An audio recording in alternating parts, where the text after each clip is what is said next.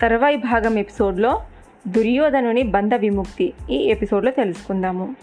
బంధించిన దుర్యోధనుని విడిచిపెట్టక తప్పదని చిత్రసేనుని ఆజ్ఞాపించాడు అర్జునుడు.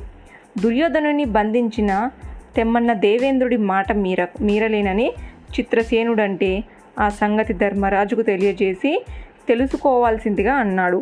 దాంతో పాండు కుమారులు పాటుగా చిత్రసేనుడు ధర్మరాజుని సమీపించాడు.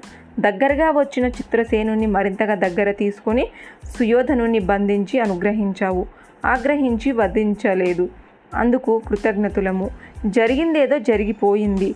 దుర్యోధనుని క్షమించి అతని బంధ విముక్తి చెయ్యి అన్నాడు ధర్మరాజు. అతని అభ్యర్థన అంగీకరించి దుర్యోధనుని బంధ విముక్తి చేశాడు చిత్రసేనుడు. అక్కడి నుంచి నిష్క్రమించి స్వర్గలోకము చేరుకొని దేవేంద్రుణ్ణి కలిసి జరిగిందంతా అతనికి నివేదించాడు. పాండవుల ఔదార్య దృష్టికి దేవేంద్రుడు ఎంతగానో ఆనందించాడు.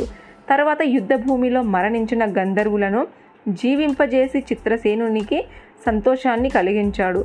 ఇది ఇలా ఉండగా అక్కడ బంధ విముక్తుడైన దుర్యోధనునితో ఎప్పుడు లేనిది ఎందుకయ్యా ఇలాంటి సాహసాలకు ఒడిగట్టావు? ఎదుటి వారితో మనము తడపడేటప్పుడు ముందు వెనకలు బాగా ఆలోచించాలి. ఆలోచించకపోతే లేనిపోని కష్టాలు ఎదుర్కోవాల్సి ఉంటుంది. అయిందేదో అయిపోయింది. ఇక ఆలస్యం చేయక అందరిని తోడుకొని హస్తినాపురికి వెళ్ళిపో. ఇంకొక విషయము ఈ దుస్సంఘటను ఇంతటితో మరిచిపో అన్నాడు ధర్మరాజు. వెళ్ళిరా అని దుర్యోధనుని అక్కడి నుంచి పంపించి వేశాడు. ధర్మరాజు ప్రవర్తనను దౌమ్యాది పురోహితులతో పాటు ద్వైతవనంలో అనేకులు ప్రశంసించారు. హస్తినాపురికి ప్రయాణమైన దుర్యోధనుడు మార్గమధ్యలో ఓ చోట మజిలీ చేసి అభ్యంతర మందిరంలో ఒంటరిగా కూర్చొని జరిగిన పరాభవాన్ని తలుచుకొని తలుచుకొని దుఃఖించుకోసాగారు. అప్పుడు అతనికి కర్ణుడు వచ్చాడు. మహారాజా అభినందనలు. చిత్రసేను ఓడించి చిద్విలాసంగా హస్తినాపురికి ప్రయాణమైనట్టున్నారు. మీ పరాక్రమానికి తిరుగులేదు అని అభినందించి క్షమించాలి. లక్షల మంది గంధర్వులు నా మీద ఒక్కసారిగా విరుచుకుపడటంతో నేను అరదున్నయి గత్యంతరం లేక వికర్ణుని రథాన్నెక్కాను. చిత్రంగా అది యుద్ధభూమి వదిలి పరుగు తీసింది అన్నాడు కర్ణుడు. అవునా అన్నట్టుగా కళ్ళెత్తి చూశాడు దుర్యోధనుడు.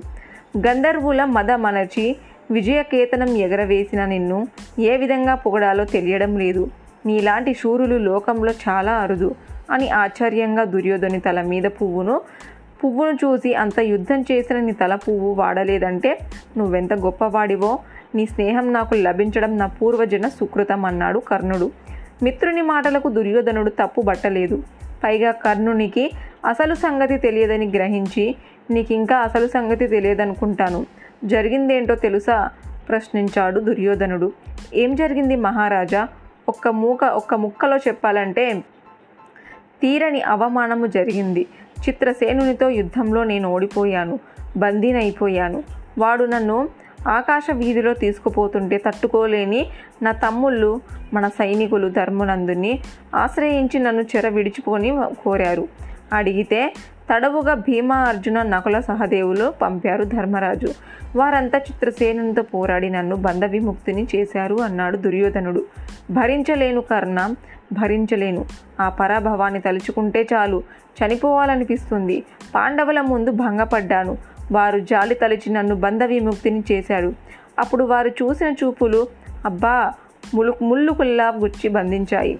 ఇది అందరికీ ఈ పాటికే తెలిసిపోయే ఉంటుంది. హస్తినాపురి ప్రజలు కూడా తెలిసిపోయి ఉంటుంది. ఇప్పుడు వారికి నమ్మకం ఎలా చూపించను? రాజ్యపాలన చేయడం నా తరం అవుతుందా? చిత్రసేనుని చేతిలో చనిపోయినా బాగుండేది.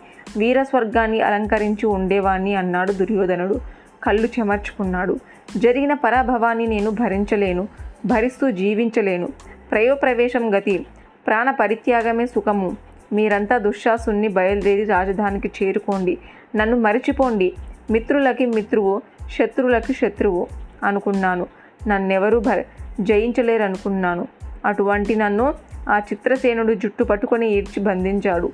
బంధువులలో తలెత్తుకొని తిరగలేని విధంగా పరాభవించాడు. దాంతో తలుచుకుంటూ తండ్రి గారి ఎదుట నిలబడగలనా? తాతను పలకరించగలనా? ద్రోణాదుల సమక్షంలో మసలగలనా? అంతఃపుర కాంతల ముందు సరిలేరు నీకెవ్వరు అంటూ భుజాలు చరచగలనా? చే చేతుల చేసుకున్న పాపం ఇది. నా పాపం నేనే అనుభవించక తప్పదు. నేను బందీని. నన్ను పాండవులు బంధ విముక్తి చేశారు. ఛా! నాది ఒక జీవితమే. అభిమానం వీడి బతకడము అసహ్యము కాదు. వద్దు నాకు ఈ బతుకొద్దు నేను మరణిస్తాను నన్నెవరూ ఆపకండి అన్నాడు దుర్యోధనుడు. గొల్లు గొల్లున రోధించాడు. తరువాత తేరుకొని సోదర దుశ్శాసన అని దూరంగా నిల్చున్న తమ్ముణ్ణి పిలిచి నిన్నిక ఈ భూతలానికి ఏకైక చక్రవర్తి అని అభిషేకిస్తున్నారు. నా మాటని కాదనకు. కర్ణ శక్ శకునులిద్దరూ నీకు చేదోడు వాదోడుగా ఉంటారు. తమ్ముళ్ళిద్దరిని జాగ్రత్తగా చూసుకో అన్నాడు దుర్యోధనుడు. ఆ మాటల్ని తట్టుకోలేక వలవల ఏడ్చాడు దుశ్శాసునుడు. అన్న పాదాల చెంత తల వంచి కొట్టుకున్నాడు. వద్దన్నా వద్దు. నువ్వు అలా మాట్లాడటం బాగాలేదు. రాజ్యపాలన నేనా? అసాధ్యం. ఈ రాజ్యానికి నువ్వే రాజువి. వెయ్యేళ్ళు ఈ రాజ్యాన్ని నువ్వే పాలించాలి అన్నాడు తమ్ముణ్ణి పైకెత్తి కౌగిలించుకున్నాడు దుర్యోధనుడు.